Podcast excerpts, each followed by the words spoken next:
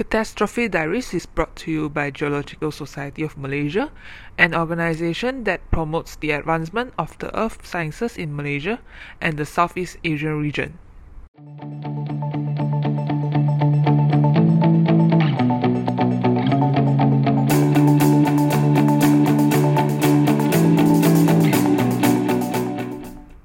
Hello and welcome to the first episode of Catastrophe Diaries, the show that tells you stories about disasters. I'm Meng Yihui, and on our first episode today, we're going to talk about the deadliest disasters in Asia in history. Also, we'll be having a special guest today to share his stories with us upon our topic.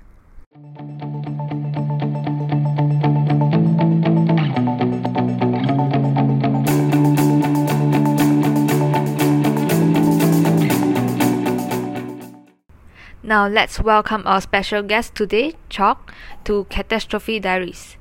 He is here to share catastrophe stories with us. Hi Chalk, thanks for joining us. Hi Yihui, thanks for inviting me to the show. So, I'm sure that you are aware of the topic that we are going to discuss today. It's about the deadliest disasters in Asia in history. Well, hope you don't mind, but have you ever experienced or encountered any disaster before? Well, yes, I actually experienced a deadly disaster before, which is the 9.1 magnitude earthquake that happened in 2011 in Japan. Oh my gosh, I'm glad that you managed to survive through such a deadly disaster. It's a sensation to the world by the time it happens. Everyone was paying attention on the updates of the disaster. Could you share a little more with us about your experience by any chance? Yes, of course. Well, where should I start? Um, it was 11 March 2011 when it's one of the day of my trip in Japan. I was having my lunch when the earthquake struck. The shake didn't last long, it was only around 3 to 5 minutes. When everyone thought that's the end, the official predicted a 3 meter high tsunami wave, so all of us went to the rooftop of the restaurant to prepare to face the tsunami. After a while, the tsunami hit the restaurant, but it wasn't strong enough to destroy the buildings. Who will ever know? It was only the beginning of the tsunami. Shortly after, the water level rapidly grew higher and higher until it reached the ceiling and the space we stay has occupied by the water. The strong current of water also drained me into the stream. I struggled so much that I drank so much of seawater that I thought that's the end of my life. In that way, how did you survive through this disaster? Like, what did you actually do to save yourself? I'll try my best to reach the water surface and search for something to grab on. As the current is still pulling me with great force, I found a pile of debris sticking in a huge tree ahead of me. I held on it with my remaining strength and I watched people being swept away around me. I waited there until the water are fully receded and I am able to walk on the solid ground. Then, I saw a helicopter flying over and I waved to it. The rescuers later took the other survivors and I to an evacuation camp nearby. Soon, after my injuries are fully recovered, I returned to my home country. Whoa, it seems like an indelible experience of yours. Is there anything you've learned through the experience? Um, I think the most important thing is to stay calm during a disaster. I know it's not that easy, but you can only save yourself by having a clear mind and think calmly. In that way, Yihui, have you ever experienced any deadly disaster before? Well, to be honest, I have not experienced any of it before, but personally, I often follow news articles or stories about disasters, and there's this particular one that is so deadly and it shocked me. It's similar to the one you experienced in Japan, which was the tsunami caused by earthquake. It occurred in the Indian Ocean in 2004 and affected a number of countries, resulting Thailand, India, Indonesia, Maldives, and Sri Lanka sustaining massive damage. Wow, it sounds so serious. How did it actually happen? According to the articles I've read online, it says that at 7:59 in the morning, on the day after Christmas, a 9.1 magnitude earthquake ripped through an undersea fault in the Indian Ocean, which later brings a series of immense ocean waves that are up to 30 meters high to several countries over the next 7 hours. The tsunami was reportedly killed at least 225,000 people across the countries, making it the most extreme tsunami event since 1960. Oh my! This is extremely heartbreaking.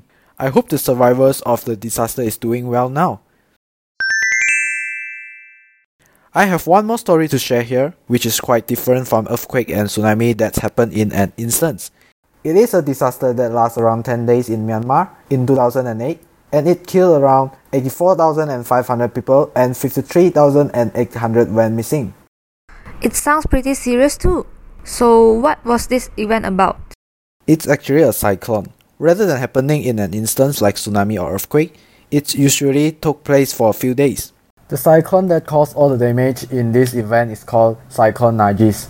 Wind speed of more than 200 km per hour and a storm surge up to 3 meters in height destroyed more than 90% of housing and large part of infrastructure in some region of Myanmar.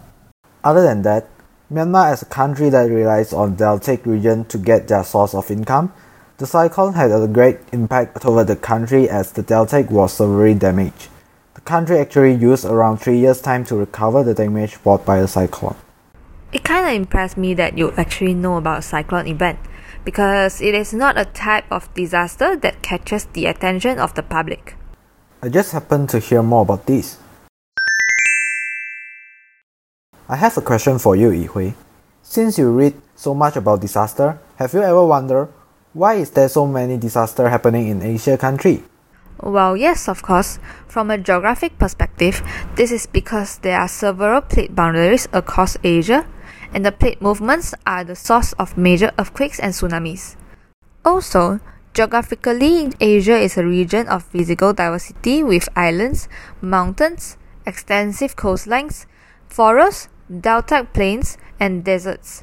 Therefore, the weather and climate system are mainly driven by monsoon variability and snow cover of dynamics, which results to the occurrence of floods and drought. Oh, I see. So it seems unlikely to avoid disaster in Asia, right? There are actually some of the countries that are disaster free, so disasters are not totally inevitable in Asia. However, for those Asia countries that face disasters often, my advice is to have preparedness so that the damages could be minimized. If you say so, is there any safety tips or precaution you could share so that everyone of us could have some basic knowledge on the precaution to save ourselves when encountering a disaster? First of all, I actually agree with the one that you said earlier, which is not to feel panic so that you can have a clear mind to think of the best way to keep yourself alive. Another tip that I think is extremely important will be prepare an emergency kit in a conspicuous place in your house. Of course, you should make sure your emergency kit is stocked with all of the necessities. In addition to the safety tips you mentioned, from my very own experience, I would like to say be sure to listen to the instruction given by the official when you are evacuated so that it doesn't cause any more troubles to them. Hope everyone could keep these safety tips in mind to stay safe during a disaster. I guess that's the end of our sharing today. Once again, thanks to Chalk for joining us. Thank you for having me. My knowledge of disaster has increased. Welcome and once again, thanks for listening to Catastrophe Diaries. Before we go, kindly show some love for us by subscribing and leaving some comments at the comment section below. Also, stay tuned for next week where we'll be talking about the deadliest disasters in North America. Catastrophe Diaries is brought to you by Geological Society of Malaysia, an organization that promotes the advancement of the earth sciences in Malaysia and the Southeast Asian region.